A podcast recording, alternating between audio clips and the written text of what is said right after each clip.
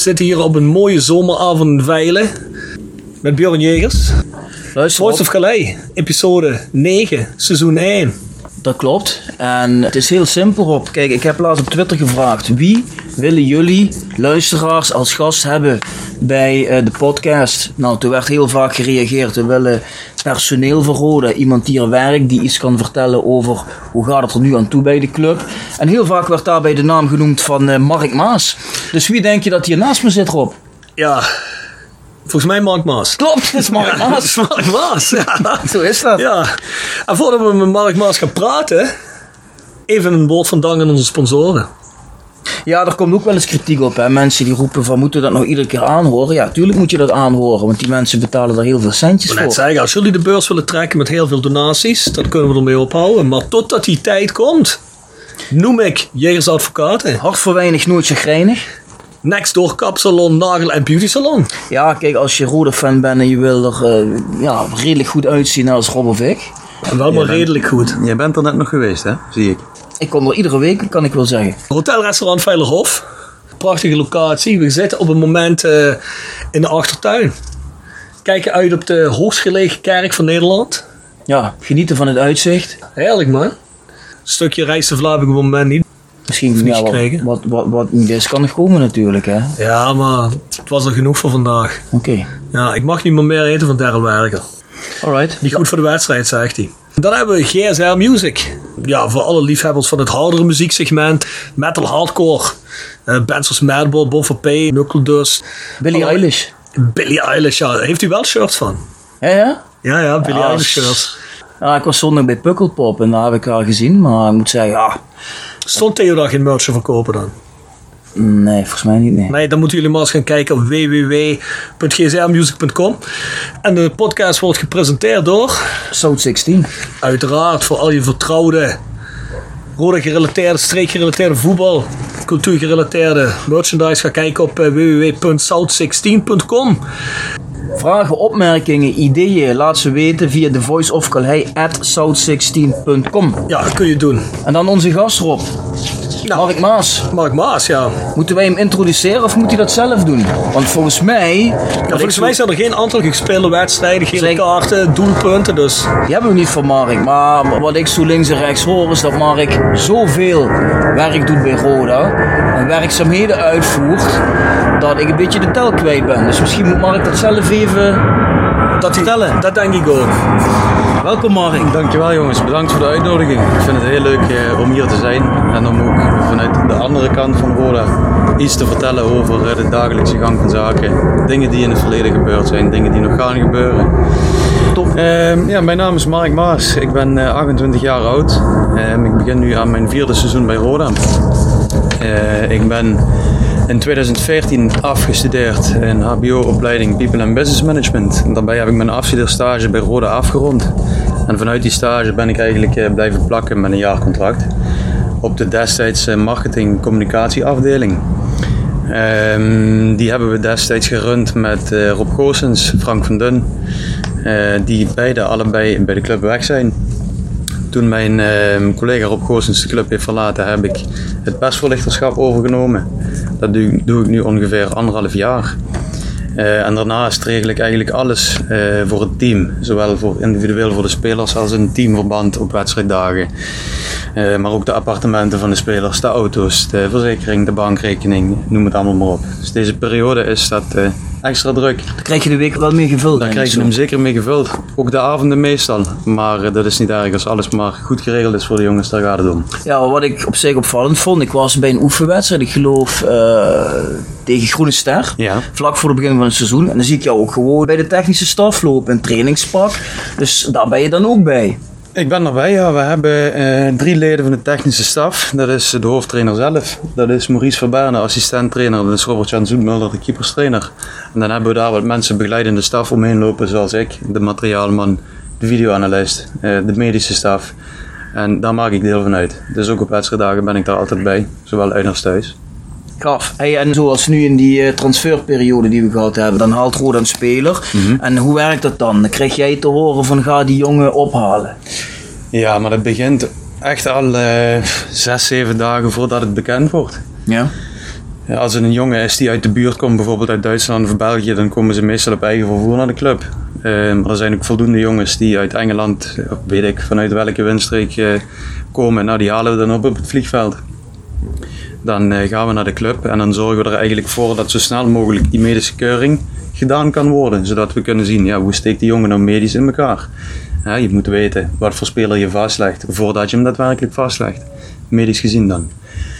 Ehm, dan proberen we zo snel mogelijk eh, bloed te prikken, eh, de röntgenfoto's te gaan maken in België, omdat je daar zonder afspraak terecht kan. En vervolgens gaan we naar Maastricht, waar onze eigen sportarts zit vanuit de club. Die doet echt de sportmedische keuring. Dus die kijkt hoe zit die jongen fysiek in elkaar. Zowel van de buitenkant als van de binnenkant wordt het bekeken. Oké, dus zo'n medische keuring, Mhm. die vindt dus eigenlijk plaats nog voordat er een deal is. Ver voor dat zelfs, ja. Dat is eigenlijk een van de eerste dingen nadat je weet dat de speler interesse heeft om naar Roda te komen. En dat je weet, de club zou deze jongen wel eens vast kunnen gaan leggen. Dan is dat eigenlijk het eerste wat gebeurt. Kan ook eigenlijk niet anders, hè? Kun niet iemand die bijvoorbeeld, weet ik veel, een hartfalen heeft en dat ze dan ontdekken, kun je niet vast gaan leggen. Nee, maar ik zou denken dat je eerst onderhandelt. En op het moment als je zoiets hebt van oké, wij willen je hebben, jij wil komen, dit is het, de duur van het contract en dit ga je verdienen. Oké, en dan gaan we je keuren. Maar ik begrijp dus nu eigenlijk al dat dat in een voorfase al Ja, eh, plaatsvindt. gebeurde in een voorfase. En voorheen was dat wat makkelijker, maar met de nieuwe privacywetgeving, ook, Ja, ja. ook op het gebied van medische gegevens, is het voor de dokter lastiger om echt een advies uit te brengen richting de club. Dus dat dat, mag gaat hij dan, waarschijnlijk officieel helemaal dat niet. mag hè? hij officieel inderdaad helemaal niet. En nou, dat gaat dan via wat omwegen en wat gebarentaal en noem het maar op. De speler zelf geeft daar Mag je dit eigenlijk wel vertellen nu? ja, zeker. De speler zelf geeft er toestemming voor dat zijn medische gegevens met de club worden gedeeld.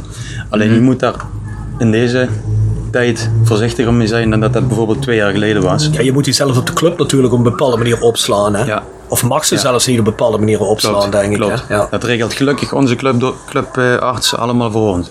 Dus daar hebben we zelf geen omkijken naar. Jij rijdt dan met die betreffende speler rond Ja. waar die overal zijn moet. Ja. Dat is echt jouw taak. Dat is onder andere mijn taak, ja. Oké, Dus je bent eigenlijk een soort tourmanager voor het elftal. Ja, je moet het eigenlijk zo zien. Ik, ik hou zelf niet van het woord chauffeur of tourmanager, want het is echt veel meer dan dat. Je moet het zo zien dat die jongen die komt om te voetballen. Maar stel je gaat zelf naar het buitenland verhuizen om te werken. Dan moeten er buiten je werk zoveel dingen geregeld worden waar je geen weet van hebt. Vooral buitenlandse jongens, die weten niet wat moet gebeuren. En dan kom ik om de hoek kijken. Ja. Dus ik Oh, ontzorg... als je niet een tourmanager doet, dingen ook allemaal op tour. Hè? Hey, hey, Als je het over artiesten, arti- artiesten hebt, heb je, heb je zeker een punt. Nee, even zonder ouderij. Ehm, die jongens moeten gewoon komen om zich te focussen op het voetbal. En ik zorg ervoor dat naast het veld voor hun het bedje gespreid is om zich te kunnen ontspannen en niet druk hoeven te maken over een bankrekening, over vervoer, over verzekeringen. Weet je, dat wordt gewoon allemaal voor, hun- voor hun ontzorgd. Heb je nou ook wel eens het gevoel, je hebt alles geregeld voor zo'n gast. Dat zo'n gast eigenlijk meer de persoonlijkheid heeft dat hij zich laat hangen en alles. Dat je denkt, wat de fuck, waarom moet dat Nee, nooit. Nee? Nee, nooit. Misschien dat het nog ooit gaat gebeuren, maar de jongens die ik nu zo heb geholpen, en ik denk dat het er ja, een 40, 45 zijn geweest door de jaren heen, die zijn allemaal echt enorm dankbaar. De tijd van Ton was je natuurlijk aan het rennen van hot naar haar. hè?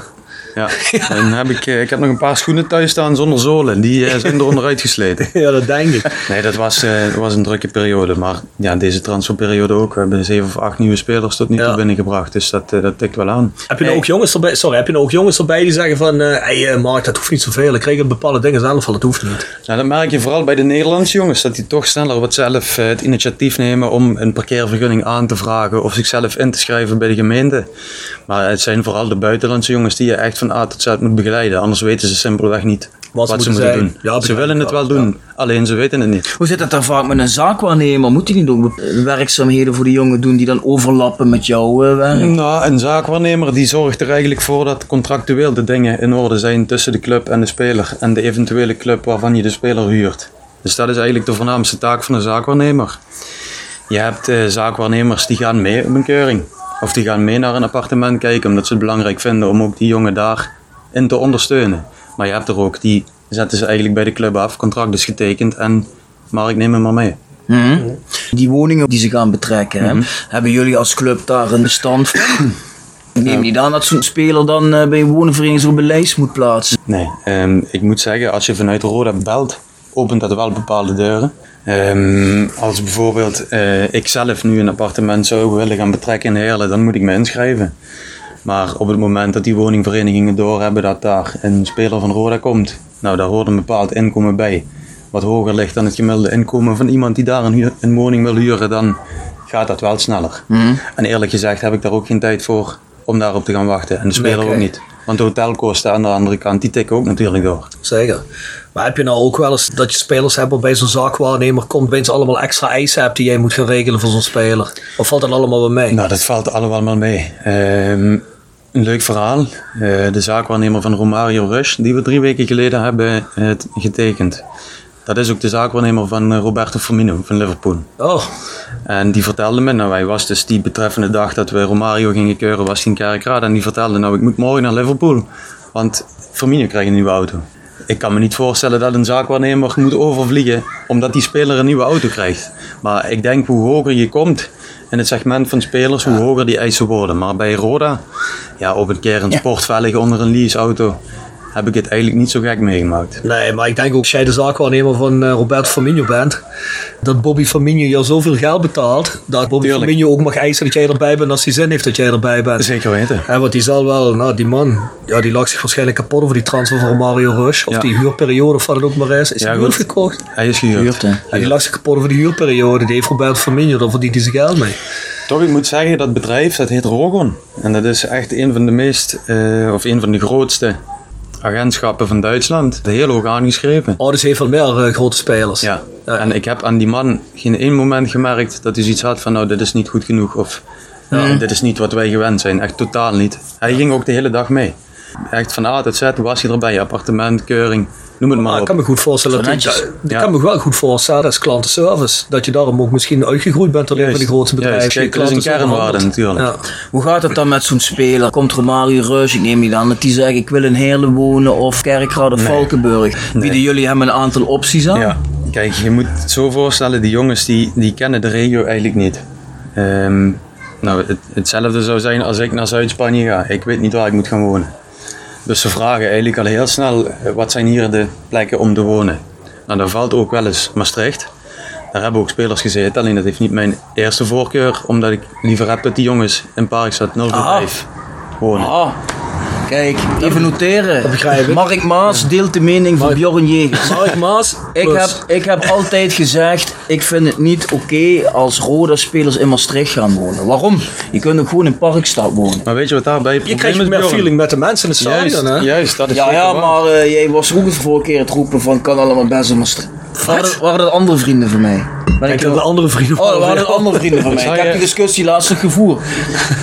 Ik zal je uitleggen waardoor dat komt, dat er heel af en toe toch voor Maastricht gekozen wordt. Dat heeft er enerzijds mee te maken dat sommige jongens echt uit een wereldstad komen. Die een bepaalde standaard gewend zijn. En dat is nu wat minder, maar dat is als je eredivisie speelt. Ja, kom je met jongens in aanmerking die echt bij topclubs hebben gezeten. Je gaat me toch niet vertellen dat Maastricht een wereldstad is? Nou, In hun beleving wel. Juist, precies. Die, eh, die zien dat toch wat anders. Ehm, dus dat kan een optie zijn voor een speler om te zeggen van nou, ik wil liever in een drukkere stad wonen dan in Heerlen. Als je heel rationeel kijkt, Heerlen is een, of Maastricht is een grotere, levendigere stad dan Heerlen. Ehm, anderzijds kan het ermee te maken hebben dat het aanbod van eh, gemeubileerde woningen in Heerlen echt enorm laag is. Dus aan het begin van de transferperiode is er altijd nog wel iets te krijgen in Heerlen waar meubels in staan. Maar hoe, hoe verder die transferperiode vordert, ja, hoe kleiner dat aanbod wordt. Dus dan moet je af en toe uitwijken naar Maastricht, naar Valkenburg, naar Kerkrade, hè, wat natuurlijk ook een optie is. Dus ja, dat zijn eigenlijk de twee redenen Waar wonen de meeste jongens? Heerlen, In Heerlen. Bij uitstek. Volgens mij in het maankwartier ook wel een aantal, hè? De trainer. De trainer die woont eh, in het Maankwartier, in het nieuwe gedeelte, dat heet dus het Spoorplein. Roland Alberg die woont daar ook. En we hebben heel veel jongens op de Uilenstraat altijd wonen. Ja, ja. Dat is Was- echt een eh, appartementencomplex wat het Roda-complex wordt genoemd. Ah, zeg ja maar. daar Dat heeft is, volgens mij Mitidas gezeten en Boyce. dit is Boys in Roosheuvel. Ik weet het vroeger, jaren 80, jaren 90, zaten er veel van die jongens in, eh, op de knip. De knip. Ja. De knip, Ja, ja. dat heb ik veel. ook laten vertellen. Groenendijk zat daar, Bolesta zat daar, hoe heet je ook alweer? eh, Diliberto. Diliberto zat daar. Ja, en had je er nog wel een aantal. Vroeger kwam ik, toen ik een jaar of 15 was geloof ik, kwam ik vaak op bezoek bij Aya Wilson Ogechukwu in de Heilusstraat, Oh ja, in de die- Ja, een flatje. Ja, dat was, die woonde, ja, maar die, zat, die woonde die later niet net in die nieuwbouw die er net voor zat. Oh, dat was de enige nieuwbouw op de hele Heilus volgens Dat weet ik mij. niet, dat weet ik niet. Ik ben, Nee? ben alleen bij me in een flatje geweest op de, de oude Wat Heilus. zit jij met 15 jaar in de woning van Ogechukwu? Gamen. Gamen. Ik vind dat een hele goede vraag. Ja, want dat... Maar ik vind eh, dat een zeer insinueer je wel van alles. Ja, dat weet ik niet. Ja, voor Wilson uh, Ogechukwu misschien. Ik, zou zomaar aangifte kunnen doen van smaad bij laster. Ja, ik zou zeggen, Maar ja, doe dat. kale kip kun je niet plukken. dat kun je niet plukken, dat klopt. Nou ja, hè, we hebben wel onze sponsoren weer bedankt, dus wie weet wat er binnenkomt. Die spelers, de meeste wonen nu in Heerlen zeg je. Ja. En, en, en ook nog wel een aantal in Maastricht? Eentje. Eentje maar. Ja. Eentje van de Maastricht. Daryl Werker. nee. Heeft hij net verteld? Nee. nee. Nee, nee, dat mogen jullie best weten. Eh, Oekbo, die woont in Maastricht. Sinds vorige week. Oké, ja. Ja. Oké, maar oké. Die jongen die komt van Londen, die, eh, die woonde daar midden in het centrum. En ehm, die heb ik gewoon oprecht Heerlen, Kerkrade en Maastricht laten zien. Zonder sentiment te vertellen. eh, en dan kiest hij voor Maastricht. Dan Ja, vertel je dat hem, snap ik op zich ja, wel. Dan vertel je hem uiteindelijk wel van luister, dit is in staat van onze rivaal, een van onze rivalen. Ga hier niet in Roda kleding lopen of eh, weet ik wat wat met Roda te maken heeft. Gedraag je gewoon low profile. Ja, met, met jongens die eh, voorheen in Maastricht hebben gewoond, hebben we daar ook nooit problemen mee gehad, gelukkig. Dus ik verwacht dat het nu ook goed gaat. En zo'n eh, Ivan, spreek het uit als, is het nou Pretajin of Je Precin? zegt het goed. Partijen. Pretajin, Ja. toch? Oké. Ja. Ik heb het hem ook zelf moeten vragen. En waar woont die? Daar eh, zijn we gisteren mee gaan kijken eh, op de Plaarstraat in Heerlen. Boven de, wat ligt daar, Café der Klingen. Boven zijn Oh, ja. appartement. En dat eh, heeft hij me vandaag bevestigd dat hij dat graag wil huren. Dus daar zal hij volgende week intrekken. Boven de klingen. Ja. Oh jee, Helemaal wel boven. veel lekker bier, jong. Ik vind dat wel... Hij eh houdt misschien van de Karle Vatschko, hè? Uit zijn thuisland. Ik weet niet of ze het daar schenken. Ja, dat weet ik niet. Moet je, kan die vragen misschien? Importeren ze s- vast? ik vind het wel een mega interessante materie. Lijkt me ook echt cool om daarmee bezig te zijn. Met die leuk. gasten ook goed leuk. begeleiden. Ja. En krijg je denk ik ook Het wel wat voldoening uit. Zeker weten. Dat geeft in mijn optiek de meeste voldoening. Omdat je ziet dat die jongens eh, tevreden zijn, blij zijn. Zeg maar, ten eerste hoe ze begeleid worden. Hoe ze worden opgevangen bij de club. En ten, ja, ten tweede, of ten derde eigenlijk, dat ze zich thuis voelen waar ze zitten. Ik geef je een voorbeeld. Gisteren was ik dan met partijen in Heerlen. En wij liepen eigenlijk vanuit de Plaarstraat, liepen we zo, ehm, hoe heet het plein, waar de kerk ligt met alle... Pancratiusplein. Pancratiusplein, inderdaad, liepen we op. En ik kijk dan naar, naar links het terras op en ik zie daar Alberg, Klaassen, Cotan, die geen woord Engels spreekt. Ehm, en Alonso zitten. Dus twee Nederlanders, een Spanjaard. Twee Spanjaarden en een halve Mexicaan. En die zie ik daar samen koffie drinken. Ja, dan weet je dat het gewoon goed zit. Ja. Dat die jongens zich samen pakken en daar gewoon gezellig van de middag gaan genieten na een training. En Ja, dat is wel tof. lekker wat drinken. Ja, dan, weet, dan weet je gewoon dat het de goede kant op gaat. Heb je het gevoel dat dat de andere jaren wel eens onderbroken heeft? Dat soort dingen. Want jij hebt daar natuurlijk dicht op die groep gezeten. Ik kan me dat niet, niet meer zozeer voor de geest halen of dat in het team niet lekker zat. Ik denk ook in de periode dat we gedegradeerd waren, dat het eindelijk de goede kant op ging. Qua elftal. Resultaten richting het einde van de competitie waren beter. We wonnen daar die wedstrijd eh, bij Vitesse met 0-3, kan ik me heel goed herinneren. Ja. Ehm, VVV, VVV speelden we ja. helemaal weg. En ik denk dat het in dat opzicht misschien wat langer heeft geduurd totdat dat gevoel echt binnen de groep ging leven, maar dat het vanaf de winterstop wel meer is gaan leven, zeg maar. En in de play-offs ja, krijg je gewoon keihard de deksel op je neus. Maar dat was niet omdat het team niet zich goed samenpakte of weet ik wat. We hadden daar gewoon een off-day. Ja, dat kwam op zich toch wel een beetje uit de lucht vallen. Juist. Maar misschien was dat ook wel het probleem. Dat we allemaal dachten van, oh, die eerste ronde zou wel niet zo'n probleem zijn. Ja, ik vond het ook een beetje onwerkelijk. Op een gegeven moment schieten ze die, wat was het, die tweede goal erin of wat het was. En dan denk je eigenlijk van ja, dat kan toch Ja. niet eigenlijk.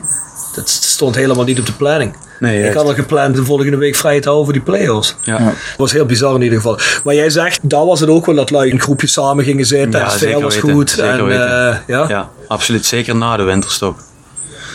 Bijvoorbeeld toen, eh toen Afdijay erbij kwam, dat was echt een gangmaker. Zowel buiten het veld, maar ook in die kleedkamer. En die jongen die had in mijn optiek een hele korte houdbaarheidsdatum. Omdat je ja, na, een- na een aantal maanden beginnen mensen toch wel een beetje door hem heen te prikken. En leren ze hoe die is en hoe die kan reageren. Maar vooral in die eerste periode dat die erbij kwam, ja, er gebeurde iets in het team. Weet je, ook het ochtends bij het ontbijt bijvoorbeeld, dat, dat was opeens plezier, dat was feest, eh, er werd gelachen. En dat was voor de winterstop was het veel minder. Dus je ziet dat als je daar één speler aan toevoegt met een bepaalde houding, dat die hele groep ineens kan omslaan. En dat is toen gebeurd. Maar ik ga je ook wel eens met eh, spelers dan naar sponsoren, zoals eh, Six Sense of zo. Moet je ook wel eens zien. Nee, ik niet jij. Zwijgrecht. Dat is een, dat is een echte advocaat, en niet te geloven. Luister maar, kijk, als jij zegt, eh, Jegers, ik ben, eh, ik ben af en toe op vakantie, dus kun je dan mij vervangen dat je wat werk voor me overneemt? Heel graag, heel graag. Er kan overal over gesproken worden, Rob Frans. Er kan of overal niet? over gesproken worden. Wij zijn... Ik vind dat je alle sponsoren moet je in ere houden. En moet je Ja. ook langs gaan. Zeker. En ik vind communicatie heel belangrijk. Vooral als je met de sponsor op locatie eventjes samen kunt gaan zitten. Warmte en Of warmte liggen. geven en krijgen. Ja. Maar goed, Mark Maas zegt nee, schrijf me op voor de record. Mark Maas. eh, Misschien moeten jullie dat proberen bij de volgende gast. Ja, De volgende gast? de volgende gast. Wie is de volgende gast? Dat weten jullie beter dan ik, denk ik. Vanavond in ieder geval niet meer. maar goed. Wat verwacht je eigenlijk van, eh, van dit seizoen verder? Speeltechnisch of selectietechnisch. Verwacht je dat het wel goed gaat met die selectie? Je kent nu al die jongens, want je bent Ja. met ze rondgereden. Ja, ik moet zeggen, en dat is niet omdat we hier nu zitten en ik daar iets over moet zeggen, maar de namen die zijn aangetrokken, dat zijn in mijn optiek namen een mix van jongens die al ergens hebben laten zien dat ze een bepaald niveau hebben. Noem een Alberg bijvoorbeeld, die er wat mij betreft met kop en schouders bovenuit steekt. Maar ook veelbelovende talenten, bijvoorbeeld Bisek, die we vandaag gepresenteerd hebben. En ik denk dat die mix, ja, dat die echt meer en meer in elkaar begint te vallen. En in dat opzicht is het jammer dat je eh, bij Volendam ja, met 4-0 onderuit gaat. Van de andere kant zeg ik, het is ook misschien maar eens goed dat we nu weer even met beide benen op de grond staan. Ook voor de spelers. Maar mijn verwachtingen, Leefde er een bepaalde zo van, wat was nee, de sfeer in die er groep? leefde geen hoog eh, of geen, geen waanzin van wij gunnen iedereen aan en wij pakken iedereen. Maar je merkte Wat op zich ook niet slecht is. Nee, zeker niet. Alleen je merkte na afloop van de wedstrijd tegen Almere. Ja, dat we daar eigenlijk meer verdiend hadden. Eh, Ja, dat we daar de baas waren in eigen huis op enkele momenten na. Eh, en dat iedereen, denk ik, een beetje met dat gevoel richting Volendam ging. Wel Wat euforisch misschien. Misschien dat. Ik heb het niet zo beleefd. Oprecht niet. Alleen ik kan me voorstellen dat het in bepaalde kopjes geleefd heeft. Maar ik vind wel één ding, daar wil ik even op inhaken, wat je net zegt, want dat vind ik echt een interessant punt. Als ik het goed begrijp, geeft Roda nu absoluut niet meer geld uit aan spelers dan afgelopen seizoen of wat we... Weet je- Het- dit gaat een beetje uit het budget, toch? Ik, ik ga geen bedragen noemen. Eh, alleen ik heb salarissen gezien van jongens die in het tijdperk eh, kanen gehaald waren. Zelfs van jongens die nooit een minuut in het eerste van Roda gemaakt hebben. En daartegenover zie ik salarissen van jongens die nu naar Roda komen als bepalende speler. Ja, maar mijn punt dan, is... ja, dat, dat ga ik je nu uitleggen. Dan vraag ik me af, althans ik vraag het me niet af, maar ik heb er bewondering voor. Dat een Alberg, een Klaassen, een, noem ze allemaal maar op, dat die voor dat geld naar Roda komen. Hoe Roda eigenlijk stond aangeschreven. Onze trainer heeft heel uitgebreid met die jongens gepraat. Niet één keer, niet twee keer, echt vaak. Die heeft ze uitgenodigd op het stadion, of die is naar ze toe gegaan. En die heeft daar een verhaal verteld. En in het verhaal moet je geloven. Je moet op dit moment naar Roda komen om in jezelf te investeren en om in een plan te geloven. En iedereen wat nu gehaald is, niemand daarvan krijgt een moekersalaris. Die komen allemaal voor normaal geld, tussen aanhaling te- aanhalingstekens naar Roda, om zichzelf weer in de kijker te spelen en om bij de club iets neer te zetten. En Ja, dat, want- dat vind ik echt mooi. Ja, want dat was mijn vraag. Kijk, we hebben jarenlang gehoord, ja, die speler wil niet naar Roda, die wil niet naar Roda. Mhm. En nu opeens, terwijl we dus helemaal niet meer beestachtig veel betalen, Nee. komt wel een Alberg wil naar Roda, een Kroeks komt naar Ja, Roda, een ja. Coutan komt naar Roda. Dan zou ik denken, maar jij zit er dus korter op, dan lijkt het erop dat je dus een goed verhaal hebt naar die jongens Juist. toe. En in deze, al die zaken met die spelers, heeft het goede verhaal heeft hun overtuigd. En niet de centen. Want ik weet zeker dat ze bij een andere ploeg, en dan hoef je nog niet eens naar een andere competitie in te gaan, dat ze daar het dubbele geld zouden kunnen verdienen. Daar ben ik heilig van overtuigd. Dus eigenlijk is onze grootste aanwinst de trainer dit seizoen. Zo zou je dat kunnen stellen als je. Want die kijkt- zorgt ervoor dat deze jongens komen. Ja, goed, of degene die de trainer heeft aangesteld. Zo zou je het ook kunnen bekijken. Zo zou je het ook kunnen bekijken. Of beide. Of beide. Goede samenwerking. Ja. Het begint natuurlijk ergens. Hè? Maar ik heb wel het vermoeden, ik bedoel, ik ken hem helemaal niet, maar hij komt op mij een beetje over in de interviews, in de pers. Hoe die omgaat eh, met supporters ook. Want we hebben nu hier eh, Nicky, Daryl en Mart gehad. En die vertellen Mhm. eigenlijk allemaal hetzelfde verhaal. Dat die Jean-Paul de Jong heel goed communiceert. Hij komt Ja. goed over. Hij Ja. is openhartig. Geeft je vertrouwen. Ik kan me goed voorstellen dat je dan ook snel iemand zijn verhaal gaat geloven. Ja. Ik moet heel eerlijk zeggen, we hebben wel eens uit redenen samengezeten met Robert Molenaar. Hij hoeft niet op mij goed over te komen, maar het kwam nooit over alsof hij echt overtuigd Nee, was. Op die persconferenties het kwam, het kwam een beetje ingeslapen over. Iedereen heeft zijn karakter, maar je moet wel naar buiten toe. Je bent een publiek figuur. Je moet wel ook de indruk kunnen, of in ieder geval de indruk kunnen geven aan mensen. Dat je overtuigd bent van iets en dat je in iets gelooft. En dat had ik daar nooit Maar eigenlijk. jij bent ook een beetje een moeilijke knaap om mee te communiceren. Dat klopt. Dat, dus, dat kan er ook, Ik eh, verwacht dat kan ook een veel. rol gespeeld In de communicatie verwacht ik veel van je. Ja, ja, ja, weet ik. Dat ga je nog merken. Oh ja. Oh, spannend. Maar, maar, Nee, maar, maar inderdaad, dat is een ja. goeie. Wat, wat is jouw indruk van de trainer? Uitstekend. Hij is eh, enorm veel eisend. En ik denk dat hij dat ook moet zijn. Hij belt tot laat in de avond. Ehm, mijn vriendin die kijkt wel eens, belt hij naar weer. Belt hij jou dan? Maar Ja? eh, ja, ja, onder andere mij, ook de medische staf. eh, En waar heeft, hij, waar heeft hij voor nodig dan? Nou, ook voor dingen die we overdag zouden kunnen bespreken, maar daar komt hij dan gewoon niet aan toe, omdat hij dan constant in gesprek zit met spelers, beelden bekijken, eh, persoonlijke plannen van een speler eh, bespreken, vragen wat spelers van hem verwachten, waar kunnen ze hem beter in maken. Hij is heel erg van de dialoog en dat doet hij echt van 8 tot 5 of nog tot later zelfs. Zit hij op het stadion, constant in gesprek, constant nadenkend over tactieken, eh, praten met zijn staf, eh, heel erg bedreven ermee. En dan de zaken die ik normaal gewend ben, die we dan overdag bespreken, dat we even een half uurtje samen zitten, komt hij dan simpelweg gewoon niet aan toe. Omdat hij dan met het hoofdproduct bezig is, voetbal. En wat zijn dat dan onder andere voor zaken? Zijn dat gewoon logistieke, organisatorische zaken? Voornamelijk wel. Dan gaat het bijvoorbeeld. Die bijvoorbeeld over- zeggen, hey Mark, we willen de volgende uitwedstrijd, eh, we willen Ja. toch iets vroeger weg. Bijvoorbeeld, we gaan ehm, voorafgaan aan iedere uitwedstrijd gaan we naar een hotel in de buurt van de club waar we spelen om te eten. Eh, dat doen we bij MVV niet, dan eten we op het stadion. Althans, dat hebben we nu besloten dat we dan op het stadion eten en dan naar Maastricht vertrekken.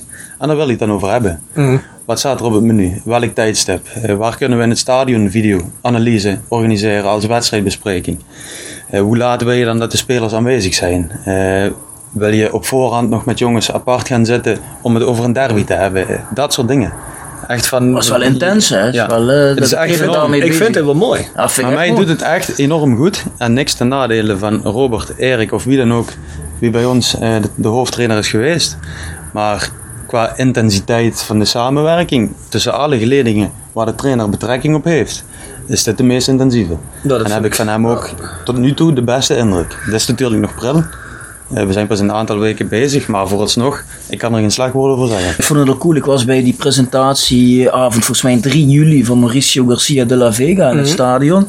En toen was Jean-Paul de Jong er ook. En hij zei toen van, ja goed, ik ga gewoon in Heerlen wonen, in het Maankwartier, boven het station. Hij, hij zegt niet bijvoorbeeld, ik blijf in Utrecht wonen. Of Nee. ik rij wel eens op en neer en ik pak wel eens een hotelletje. Nee, hij wou echt in die regio wonen. En wel dicht bij het station, dat, dat zijn familie zo snel bij hem kon zijn. Ik Ah, ik vind het wel een goede houding. Jean-Paul de Jong is natuurlijk ook zelf iemand, zoals Mark al zegt, je hebt spelers die moeten weer iets bewijzen. Jean-Paul de Jong is als eh, eigenlijk een ras Utrecht-speler. Ja, zeker. Is hij toch ook eigenlijk de deur gewezen naar een halfjaartje Utrecht, man. Dan is hij ook wel weer vervangen naar ooit Te Hag, geloof ik, hè? Erik ten Hag, die ging naar Ajax. En dat ging het niet zo goed. En volgens mij heeft hij een seizoen thuis gezeten. Klopt. En volgens mij heeft hij ook wel iets te bewijzen. Hij wil natuurlijk ook laten zien, hé jongen. hè, Nee, maar weet je wat nou het mooie is? Hij had ook kunnen zeggen, weet je wat, ik woon met mijn gezin in Utrecht. Ik rij één dag op en neer en één dag pak ik wel een hotelletje. Dan blijf ik zoveel mogelijk in Utrecht. Nee, hij nestelt zich toch hier in de Ja. gemeenschap. Ja. En dat vind ik getuigen van een bepaalde drive, die dus schijnbaar niet vanzelfsprekend is. Niet iedereen heeft dat meer. Dat is een beetje bizar, want dat zou je wel eigenlijk moeten hebben. hè. Eigenlijk wel. Maar ik denk dat wij bij Roda gewoon heel erg niet verwend zijn de laatste jaren met mensen. Waarschijnlijk in alle geledingen die niet al te veel over hadden voor die club. Ja. En dan krijg je al snel, als jij op een schaal van 1 tot 10 mensen hebt die maar tot 4 over hebben voor een club, dan eindig je gemiddeld niet hoog. Dan kunnen er een paar mensen zitten die niet zoveel willen. Laat ik het zo zeggen, je moet tegenwoordig bij Roda werken, niet voor het geld. Want ik denk dat als ik nu ga solliciteren ergens met mijn HBO-diploma, dat ik Ja. eh, misschien wel het dubbele salaris kan verdienen. Je moet er zitten omdat je een eh, geel-zwart hart hebt.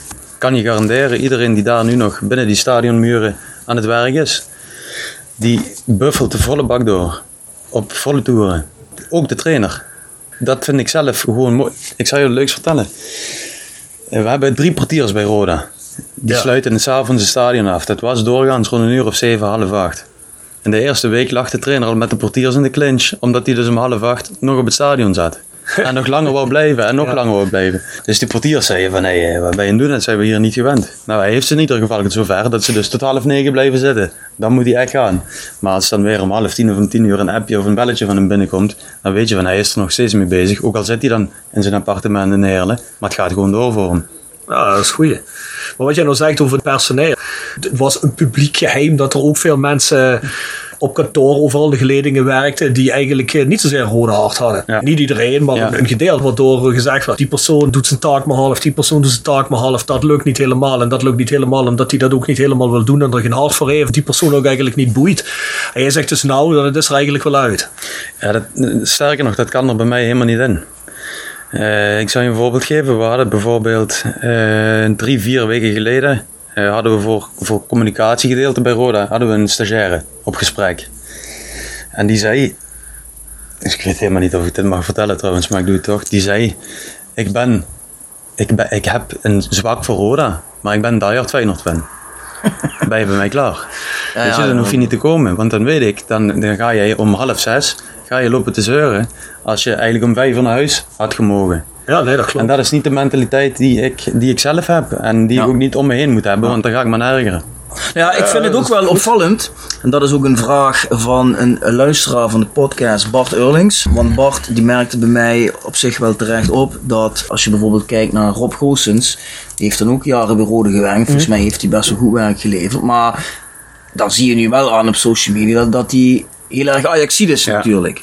Ik heb er niet heel veel moeite mee, maar het viel me wel op. Zo van, hé, hey, je hebt jarenlang bij Roda gewerkt. En nu tweet je de hele tijd over Ajax. Dat vind ik toch een opvallende gewaarwording, laat ik het zo zeggen. Ik, Ja, had, het, ik had het erger gevonden als hij dat had gedaan in de periode dat hij ook bij Roda werkzaam ja, was. dat kan helemaal niet. Nee, precies. Nee, Kijk, hij is nu hij is in principe gewoon nu vrij om, om te gaan en te staan waar hij wil en ook te schrijven wat hij wil. Dus dat moet hij ook zelf weten. Ik ga Rob ook niet afvallen. Ik bedoel, ik heb heel veel van hem geleerd. Ook heel veel aan hem, aan hem te danken. Maar goed, over het, het voor andere clubs zijn gedeelte, ja, dat, dat vind ik, ik vind, dat kan niet. Weet je, ik kan, ik, ik kan sowieso bij geen enkele andere voetbalclub willen gaan werken. Want dan weet ik gewoon, ik heb dat gevoel niet. Als dan om, om 8 uur of om 9 uur s'avonds de telefoon zou gaan met de, met de vraag van kun je me dit uitzoeken of dit doen, zou ik denken, loop naar de kloten. Dus als Ajax jou belt en zegt, Nee. je krijgt tien keer het salaris, doe Nee, niet. pertinent niet. Nee? Nee. Dat is op zich eh, iets voor te zeggen. Van de andere kant is het natuurlijk... Misschien is het dom van mij, alleen ik weet dat ik dan niet het gevoel heb wat ik bij Roda heb.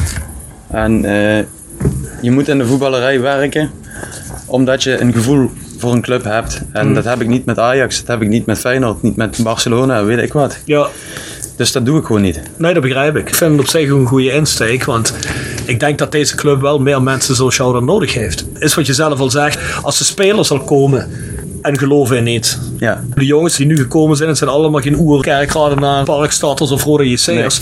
Dus die geloven in een verhaal. De trainer gelooft in een verhaal. Die jongens die van hier zijn, die geloven er wel in. Want ik bedoel, iedereen die we gesproken hebben van die jongens die van hier zijn, en zelfs de oudspelers zeggen op dit moment, we geloven er wel in wat er nu gebeurt. Bedoel, als je er nu op kantoor ook niet in gelooft, dat je? past niet meer in het geheel, denk ik. Dat is heel simpel. Laten we verdomme blij zijn dat we er nog werken. Want sowieso. eh, drie, vier maanden geleden wist niemand waar hij aan toe was. Maar Goed ik- bruggetje. Eh, je, je begint nu over Mauricio Garcia de la Vega. Wat is jouw gedachte over Mauricio? Want je merkt op social media. Kijk, ik heb me nooit geschaamd om er vooruit te komen dat ik pro-buitenlandse investeerder ben. Iedereen weet, ik ben gecharmeerd van Korotayev. Hoe denk jij daarover? Nou, ik heb niet echt een mening over buitenlandse investeerders of binnenlandse investeerders of weet ik wat. Ehm, ik denk dat Roda jarenlang de kans heeft gehad om zich op binnenlandse investeerders te focussen. Nou, dat is eigenlijk nooit van de grond gekomen. Dat is nooit, ja, op, op Freds na natuurlijk, maar die heeft eigenlijk meer Roda levend, levend Ja. gehouden. In plaats van dat hij zegt zo, en nu gaan we eens 3, 4 miljoen in het spelersbudget duwen. Ehm, dus we hebben daar heel lang de tijd voor gehad om dat te proberen. Nou, dat is nooit gelukt in de zin van investeren. Dus waarom moet je die deur eh, dichtgooien voor buitenlandse investeerders? Ik zou niet weten waarom. Nee, dat is mijn punt ook, weet je. Want maar mensen roepen dan heel snel van ja, dan is het Roda niet meer Roda. Ik bedoel, Dat vind ik gewoon flauw. Kijk, een buitenlandse investeerder hebben we er een paar keer over gehad. Een buitenlandse investeerder kan op zich goed zijn als hij met de juiste instelling komt. Als iemand komt en zegt, eh, zoals de La Vega, kijk, ik wil geld gaan verdienen aan die club, ik wil u winstgevend maken. Hè. Ik ben ook een zakenman, dan vind ik dat niet gek. Die, die man is niet diehard Roda-fan. Als hij tegen mij zegt... Ik ben, niet. Nee, precies. Als hij tegen mij zegt, ik ben Roda-fan. Ik kom omdat ik de club vooruit wil helpen, dan geloof ik hem gewoon niet. Nee. Ja, dus als hij tegen mij zegt, ik ben zakenman, ik wil ook geld verdienen met die club op een gegeven moment, ik wil die club winstgevend maken, dan geloof ik hem eerder en dat is ook goed recht. En als Alexei zegt, ik ben een echte rode man, ik, heb, ik ben een koempel, ik heb een rode gevoel, geloof je dat wel? Nou, in het begin geloofde ik dat zeker ook niet. In het begin had ik zoiets van, die man kan nog meer vertellen. Als jij zegt tegen mij, ik heb dat van de eerste seconde af geloofd, ben je gek. Want er komt iemand op een stadion, die wordt aangesleept door iemand. Nee, bedoel ik niet negatief, maar die wordt hierheen gehaald door iemand. Nou, die komt kijken, die vindt het allemaal te gek, vindt het allemaal leuk, is gecharmeerd ervan. Nou, dan ben je nog geen fan. Dan vind je het leuk allemaal, dan ben je gecharmeerd, dan is het goed. Over de tijd is die man misschien verliefd geworden op die club. Dat kan En snel gaan. en over die tijd, misschien de steun die hij toch heeft gekregen van hier. En dat is hem misschien toch eh, dieper gaan zitten. Als iemand me nu zegt, nou hij is fan van die club, dan geloof ik dat ook Ja. wel. Maar dat geloofde ik drie jaar geleden niet. Toen was hij geen niet in beeld drie jaar Of geleden. ja, tweeënhalf jaar geleden, weet ik veel wanneer die in beeld was. Het is geen rechtszaak hier, hè, Bjorn. Ja, luister, we moeten wel bij de feiten blijven. hè, Want als we het nu verkeerd hebben, dan gaan mensen dadelijk reageren met je, die, die getallen wat jullie noemen. Dat komt allemaal Nee, niet. maar ik snap Ja, je, zat, je zat er al honderdduizend naast. Dus, eh, Nee, maar oké, maar goed. Wat was het met de marktwaarde van? nee, nee, dat was het niet. Nee, ik- nou, Ja, maar, nee, maar goed, eh, zo, zo- zoals ik Alexi ken, ik denk dat Mark kent hem ook wel, is wel echt iemand die gevoel heeft bij Roda. Die had er ook gewoon zin in. En die wou gewoon iets gaan neerzetten. En ja, dat is er helaas nog niet van gekomen zoals hij dat zelf heeft gewild. Door allerlei externe factoren die die in, eh, of waar hij in Dubai mee te maken heeft, Ja. helaas. Het feit dat jullie daar geweest zijn, dat hij zich laat zien, een rode trui aantrekt en ermee bezig is, ja, dat geeft mij wel een gevoel van Ja. die man die wil. Ja. En ik zal je nog wat anders vertellen. Ik ben eh, in november vorig jaar ben ik zelf in Dubai geweest op vakantie. Toen heb ik daar ook Anelka eh gezien. En die wist mij precies te vertellen waar wij tegen gespeeld hadden, wie gescoord had, wie onze topscorer was, wat onze positie was. Terwijl die al anderhalf jaar weg was. Mhm. Die gasten die zijn er gewoon nog steeds mee bezig. Ja. En dat geeft mij wel een gevoel van... Ja, om misschien het, het- de, Ja. het gevoel wat Rob bij zijn aanstelling had, wat dan het tegendeel wat versterkt, laat ik het zo zeggen. Ja. Ja, Ja, maar nee, dat, ja, dat, ik dat, vind ik ook altijd moeilijk, hè, want je kunt dat mensen moeilijk uitleggen en dat gevoel overbrengen als ze niet zelf met die personen gesproken Nee, hebben. nee. Als ik tegen mensen zeg, die Alexei, die is echt de hele dag met Roda bezig, dan denken ze, ja, ja, je laat je wat bezeiken. Maar als je hem drie, vier keer persoonlijk gesproken hebt, je ziet hem daar lopen in zijn Roda Ja, t-shirt. En hij weet dingen te noemen die Precies. hij echt moet weten Precies, om dat, dat, dat, is, dat acteer je niet. Dat bestaat niet. Nee, ik heb het ook alleen maar over het begin. Als iemand vers bij een club binnenkomt lopen en heeft Ja. van tevoren nooit iets met de club te maken gehad, dan kun je me niet wijsmaken dat iemand fan is. Daar gaat het niet om. Kijk, als je misschien op Manchester United gaat of Liverpool of Barcelona, dan geloof ik wel dat jij eh, misschien als kind opgegroeid bent als fan van, maar niet Roda. Dat is het enige punt dat ik maak. Kijk, als hij nu, na die hele periode, als hij nu nog terugkomt en hij wil nu nog investeren in de club, nadat hij daar, eh, hoe lang zit hij er nu? Een jaar, anderhalf jaar? Of hoe lang zit hij in Dubai nou? Twee jaar geleden is hij aangehouden. Hè? Dus, Nou ja, eh, goed twee jaar dat hij daar zit. Na die klote periode dat hij dan zegt, nu wil ik nog altijd heel graag. Dan Ik gun het hem. wel dat je hart voor de zaken hebt. Ik gun het hem en ik gun het ons. Mark, je noemde het net al, hè? Anelka, daar zijn ook wat vragen over binnengekomen. Oké. Eh, heb je nog contact met hem? Eh, af en toe. Niet, eh, niet iedere dag. Eh, ik heb hem gewoon leren kennen. Eh, ook geholpen met de dingen die ik voor de spelers doe. Daardoor een bepaalde band opgebouwd. Eh, hij zei altijd van als je een keer in Dubai bent, dan bel of app me en dan regel ik je een shirt. En toen was ik in Dubai, dus toen heb ik hem een app gestuurd. Zeg ik ben hier. Nou, toen zei hij kom daar en daarin. Toen hebben we daar een, eh, een koffie gedronken en toen had hij een shirt van Juventus bij zich voor me. Ja, super vet natuurlijk. Ja, tof. En eh, ja, wat ik net zeg, weet je, die betrokkenheid, wat hij dan blijkbaar nog steeds heeft. Zelfs nog na een jaar, want volgens mij was het afgelopen november een jaar geleden, dat hij definitief, althans definitief, bij Roda weg is gegaan. Dat zegt mij dat hij niet gewoon voor geld is gekomen of voor, voor, om Alexei te helpen met iets, maar dat hij er echt oprecht serieus mee bezig was. Dus hij wist, eh, wat ik net zeg, hij wist statistieken te noemen die je echt alleen maar kan weten door iets eh, met, met je volle aandacht te volgen. Ja, ja precies. Dus precies. dat vind ik gewoon, eh, ja, ik vind het super vet dat zo iemand onze club, eh, of, of ze nog zo betrokken is bij onze club. Ja. Hoe dat nu zit, weet ik niet. Dat was afgelopen november. En Ja, ja, ja, precies. Ja, goed. Ik denk altijd, ik sluit niet uit dat als Alexei in de toekomst nog bij Roda komt, ik heb nog altijd goede hoop op, dat Anelke dan ook weer een keer meekomt. Dat zou heel goed kunnen. Ik denk dat hij daar op zich wel oren naar heeft. Dat zou goed kunnen. Kijk, die jongens zijn eh, goede vrienden van elkaar. En ehm, ze waren van plan om hier van alles op touw te gaan zetten. En dat is dan niet doorgegaan omdat Alexei in Dubai eh, vast zat. Althans, niet het land uit mocht. Ehm, ja, dan is er voor hem ook weinig weggelegd hier. Ja. Maar ik kan me voorstellen als er straks ooit weer een moment komt. En we hopen het volgens mij allemaal. Dat ook Alexei weer in Kerkrade verschijnt. Zou ik er niet gek van omkijken als eh, Anelka ook met hem meekomt. Ja. Hey Mark, even dan naar het heden, hè, want Ja. Alex zei dat, dat hopen we dat we in de toekomst mogen verwelkomen. Maar nu zitten we natuurlijk met Mauricio Garcia de la Vega. Wat is het voor man? Het is een man die eh, niets anders in zijn hoofd heeft dan Roda. En dan vat ik hem eigenlijk samen. Heel gedreven, constant ermee bezig. Hoe verder die van de club af is in het buitenland, hoe vaker die aan de telefoon hangt om te checken hoe bepaalde dingen gaan. Of om dingen door te geven, of noem het maar op. Eh, iedere wedstrijd is hij tot nu toe erbij geweest. Eh, hij is vandaag weer op de club eh, aangekomen. Hij blijft nu 10 dagen. Volgens mij is hij de laatste tijd meer in Kerkrade dan bij zijn eigen vrouw in Spanje. Dus dat geeft aan dat die man er ook gewoon volle bak voor wil gaan. Ik denk dat zijn eerste handelingen enorm goed waren. Begon natuurlijk met de aanstelling van de coach en daar een team omheen gaan bouwen. Wat volgens mij aardig gelukt is. En nogmaals, voor dat geld had ik jou dat niet nagedaan. Dan moet je echt een heel goed verhaal hebben waar jongens in geloven. Zet hij alleen de grote lijnen uit? Geeft hij richtlijnen? Nee, of of nee. doet hij ook veel aan micromanagement? Beide. Beide. Vandaag zat hij bijvoorbeeld, ehm, heeft hij het over de fanshop gehad met mensen. Hè, die hele discussie wat daar loopt om, Ja. om Pierre Vermeulen. Dan gaat hij door ehm, met mij een, eh, een videogesprek in met een Mexicaanse journalist. Eh, dan, dan komt hij terug. Dan gaat hij zich bemoeien met eh Legea.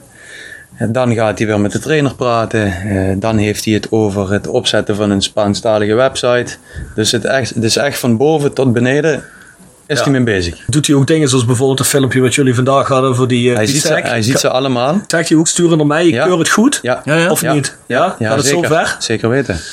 Ja, ik dus je hebt eigenlijk dat- eerste oké nodig van hem. Ja, maar ik vind dat niet te ver gaan. Nee, nee, maar het, ik- het ik- moet in zijn visie passen. Ja. Maar ja, daar heb je hem dus wel uit moeten leggen wat de Voice of Calais Zeker podcast weten, is. heb ik ook gedaan. Ja, ja, wat zegt hij dan? Ja, zeker. Nou, dat hij het idee leuk vindt dat we jullie erbij betrekken en eh, laten zien dat we het waarderen. En dat we dat ook op die manier tot Ja. uiting kunnen brengen in het aankondigen van een nieuwe speler. is Dat vind cool, een hè? superleuk idee. Dan zeg maar dat hij snel Nederlands leert. Dan mag je komen. Iedere dag 15 minuten leert hij Nederlands. Ja, serieus? Ja, zo? ja. Als ik ook een beetje vloeiend wordt, denk je dat we hem kunnen uitnodigen? Je kan hem zeker uitnodigen. En ik denk dat als ik een goed woordje doe, dat hij ook wel eh, wil komen. Ah, dat Op termijn. Nu denk ik nog niet. We kunnen ook Engelstalig, hè? Dat zou ook een keer kunnen. je zingt alleen maar Ik Engelstalig. had toch? alleen maar Engelstalig, man. Ik vind wel overigens, dat is ook iets wat je in de praktijk wel links en rechts hoort binnen de club. Er moeten wel op organisatorisch gebied natuurlijk nog wel wat dingetjes gebeuren. hè. We zitten wel op een AD te wachten, denk ik. Iemand die daar op de club is en daar een beetje Ja, wij zelf ook. Dat zeg ik je wel eerlijk.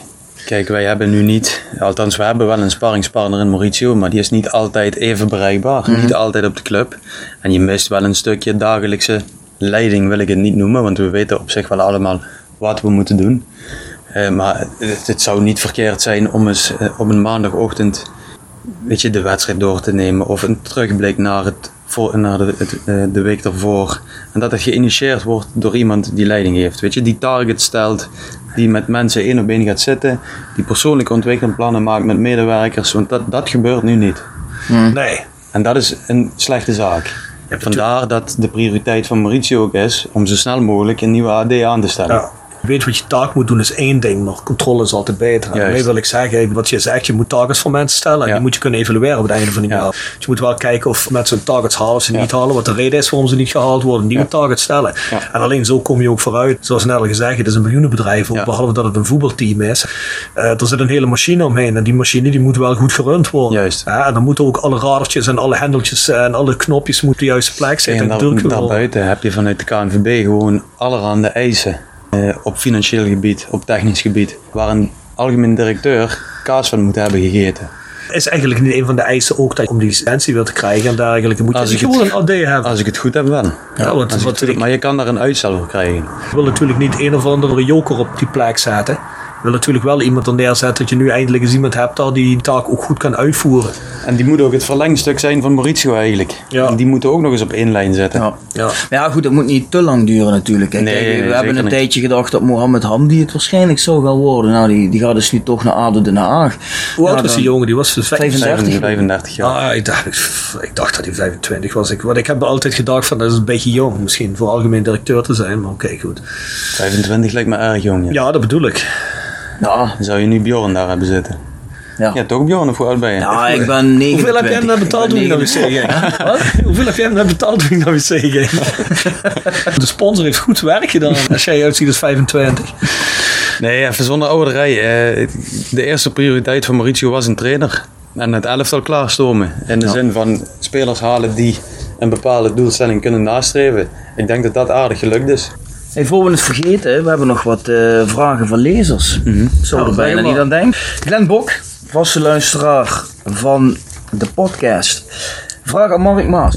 Mark, is Roda verplicht in alle uitingen, dus ook op social media, het keukenkampioen divisie logo te gebruiken? Of is men gewoon trots erop in de keukenkampioen divisie uit te komen? Dat laatste is natuurlijk een beetje tikkeltje cynisch. Maar ik kan heel goed begrijpen wat, eh, wat hij bedoelt. Ja? Helaas zijn wij verplicht om in, eh, niet in alle uitingen, maar wel in heel veel uitingen het keukenkampioen logo te vermelden. Dat begint op het wedstrijdshirt, Ja. persbericht, website, social media. Eigenlijk op, op 80, 85 procent van de dingen waar wij mee naar buiten treden, moet dat logo staan. En dat is niet omdat we daar trots op zijn, alles behalve zelfs. Dat heeft ermee te maken dat de, keuken, heeft, eh, ja, de keukenkampioen, het bedrijf keukenkampioen, die sponsort een fors bedrag aan iedere club die in die competitie zit. er Wil jij aanspraak maken op dat geld, heb jij je aan alle eisen te houden. Aan het begin van het seizoen moeten wij altijd een overzicht sturen naar de keukenkampioen divisie zelf, het orgaan keukenkampioen divisie, met bewijzen dat wij het logo overal in voeren, daar waar het is afgesproken. Anders krijgen wij een gedeelte minder van ons sponsorgeld, of als je het helemaal niet doet, krijg je dat sponsorgeld helemaal niet. Ja, ja.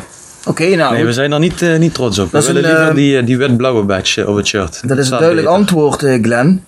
Ja, vraag beantwoord zou ik zeggen. Dan gaan we naar zeggen. de volgende vraag. Even kijken. Rob Smeets. Rob Smits, die kennen we ook. Die ken je. Zeker. Mark, je hebt de afgelopen jaren aardig wat spelers de revue zien passeren. Ja. Aan welke speler bewaar je de mooiste herinneringen en waarom? Vertel eens een mooie anekdote. Oeh, Een mooie anekdote. Eh, ik, ik hou er zelf niet van om verhalen te vertellen van spelers die nog bij ons voetballen. Of dat dan positief is of negatief. Of die onze club hebben verlaten en nog actief pro- profvoetballer zijn. Daar hadden we het voor de uitzending ook al even over, maar dan in een andere setting. Wat mij wel zelf het meeste is bijgebleven, dat Mario Engels die rode kaart kreeg vorig seizoen in de derby tegen MVV. En dat hij eigenlijk eh, al tijdens de wedstrijd, toen ben ik naar binnen gegaan, naar het kleedlokaal, zegt hij, ik heb niks gedaan, ik heb niks gedaan. Maar ik geloof dat niet. Ik denk, die heeft een elleboog gegeven of geslagen. En toen bekeken we de beelden, toen zei hij, ik, ben, eh, ik, ik heb niks gedaan. Ik zeg, ja dat klopt, je hebt inderdaad niks gedaan.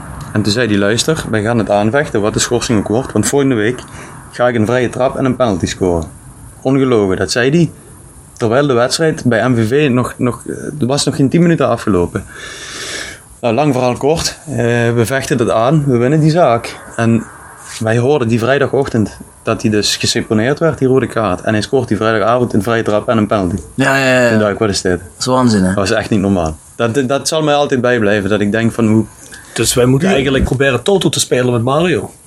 Nou goed, of hij nog bij Sandhausen ook zo'n eh, zo'n vooruitspellende blik heeft, dat, dat weet ik niet. Eh, Heb je contact maar- met hem of niet? Ja, dagelijks. Ja. Ja, ik, ik, ik had eigenlijk met Mario een hele goede band. Ook al in zijn, in zijn eerste seizoen dat hij weinig speelde. Het klikte gewoon. Ja. En ik, ik denk dat dat ook nog wel heel lang zo gaat blijven. Ja. Dat heb ik met meerdere jongens die ook al heel lang niet meer bij Roda voetballen. Maar met Mario had ik wel een wat specialere band. Ja.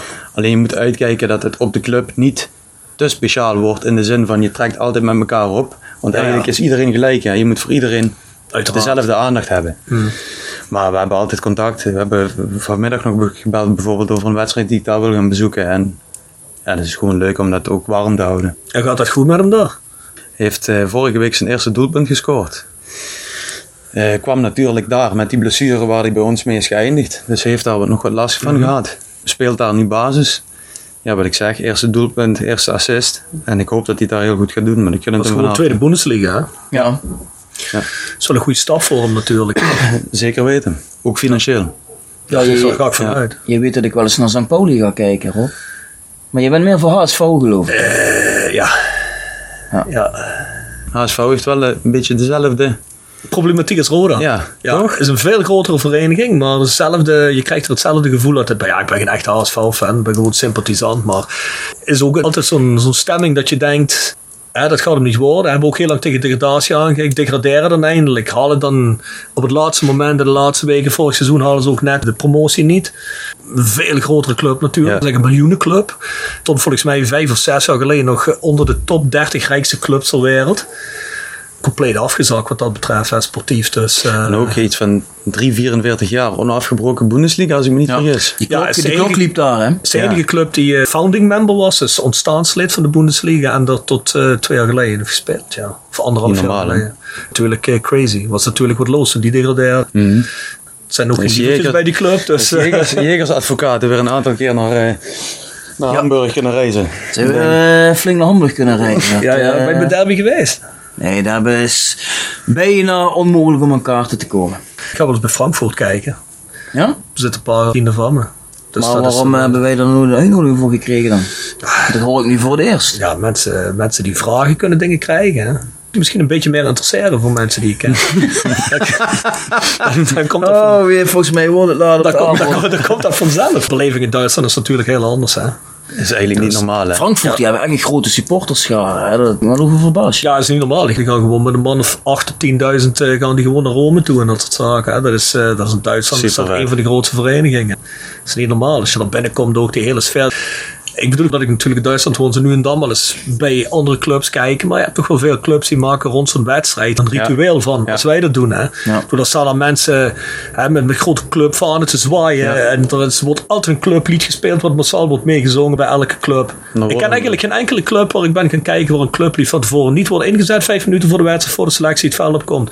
En waar je echt kippenvel hebt, omdat een heel stadion een clublied mee zit. Ja. En dat mis ik bij ons. Dat zou ik Maar ik denk dat je heel dat- graag willen hebben. Dat je dat in, eh, bij 70, 75 procent van de Nederlandse clubs wel mist. Ik denk niet dat dat zozeer alleen bij Roda is. Er zijn er maar een paar die dat... Nou, maar ik bedoel, dat zou best kunnen. Maar ja, om de 75% heeft wil niet zeggen dat wij niet kunnen hebben. Hè? Dat zou waar, nog waar. maken. Waarom zouden wij geen Roda clublied kunnen zingen met z'n allen voor de wedstrijd? Dat zou toch super mooi zijn? En dan moet je gewoon één keer mee beginnen. Dan moet je gewoon radicaal doen. En dan moet je gewoon proberen een campagne voor in te zetten. Om dan met dat soort dingen te starten. Want dat is- je start gewoon een nieuwe traditie die gewoon mooi zou zijn. Kijk, maandagavond zit die supportersraad natuurlijk bij elkaar in het stadion. En Ik denk dat dat bij uitstek de ideale gelegenheid is om dat, Ik om vind, dat aan te eh, ik vind dat wij best een fanatiek publiek kunnen hebben. Maar wel op het moment dat om een of andere reden de vlam in de pan slaat. Niet zozeer een publiek wat nog voordat er iets gebeurt op het veld massaal gaat zingen. Nee, maar- Zoals een NAC of, of FC Twente. Nee, misschien niet. Maar waarom zou je dat ding eens niet kunnen We kunnen er wel naar streven. En ik vind het altijd mooi als er vanuit Zuid, Zuid 16 naar West wordt gezongen en over en weer. Natuurlijk op Zuid 16 is dat eh, de volume stukken minder natuurlijk. Maar Maar je hoort het wel. Ja, maar laten we eerlijk zijn. Ik vind gewoon als jij zanger bent van Born From Pain. Ja, dan moet je hè, gewoon de een van de beste pakken. Europese Ja, hardcore bands tuurlijk. die er zijn. Dan pak je die microfoon, je gaat Ja. het veld op, je begint True Love. Hè, zo moet het gaan. nou, dan moet Roda het eerste filmpje eventjes delen vinden. Ja, Hè? dat is een vet filmpje trouwens. zeker. Ja, Moet Roda even die clip delen. Ja, maar. je weet luister. waarom dat niet mag, hè? ja, ik, ik heb het begrepen. Ja, Ja. dat is wel jammer. Ja, wat was de reden dan? Nou, laat Mark het maar uitleggen. Vuurwerkuitingen in dat filmpje. Ja, maar ik heb toen nog gezegd, jongens, doe dat niet. Maar ja, ze luisteren niet, die knapen. Hè? Ik snap het wel, want het Wat als we je nou een aangepaste versie aanleveren? Ik zou zeggen, probeer het. Nou, kijk, dat lijkt me goed. Nog één puntje, Mike. Wij willen natuurlijk graag Jean-Paul de Jong ook een keer als gast hebben hier. Ja, hè? uiteraard. Is dat iets waar we jou als kruiwagen kunnen inzetten? Dat jij dat eh, regelt met Als jij mijn benen vasthoudt. Afgesproken.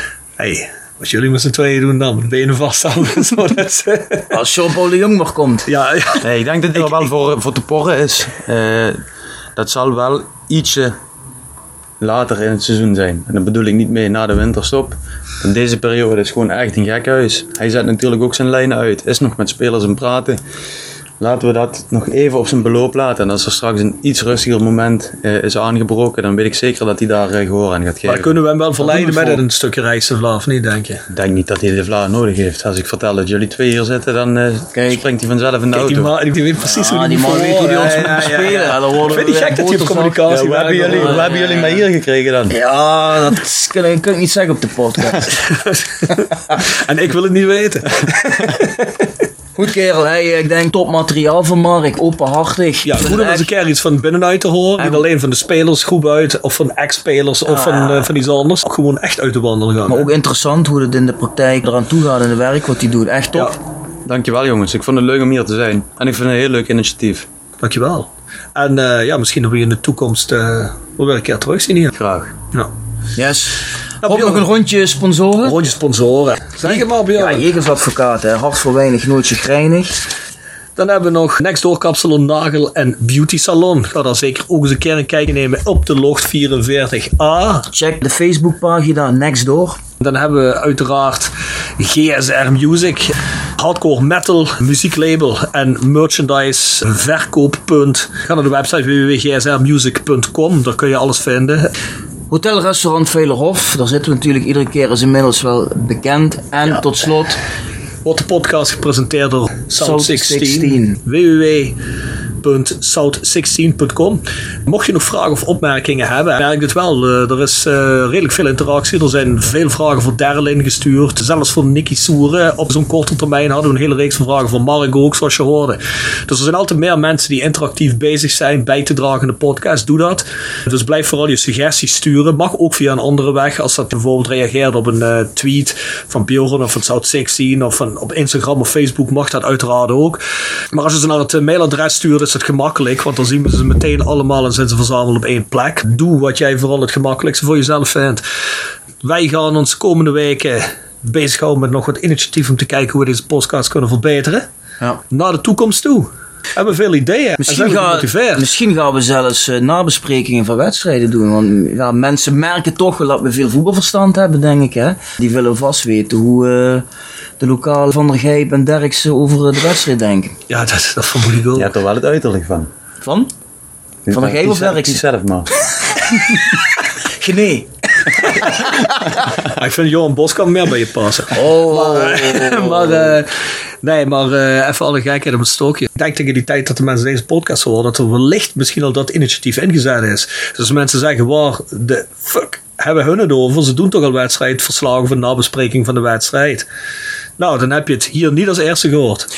En voor ik het vergeet, als allerlaatste, eh, nog een ander initiatief. Check dat ook even op 045 online. Roda Insight met eh, sportjournalist eh Bjorn Timester. Ook altijd de moeite waard om even het laatste nieuws over Roda te volgen. Ja, doe dat vooral even, check dat even uit. En dat kunnen ze volgen op wat voor website is dat? 045 online. Oké, goed zo. Nou, Bjorn, dat was hem weer voor deze week. Dat was het mensen. Tot ziens. Tot ziens.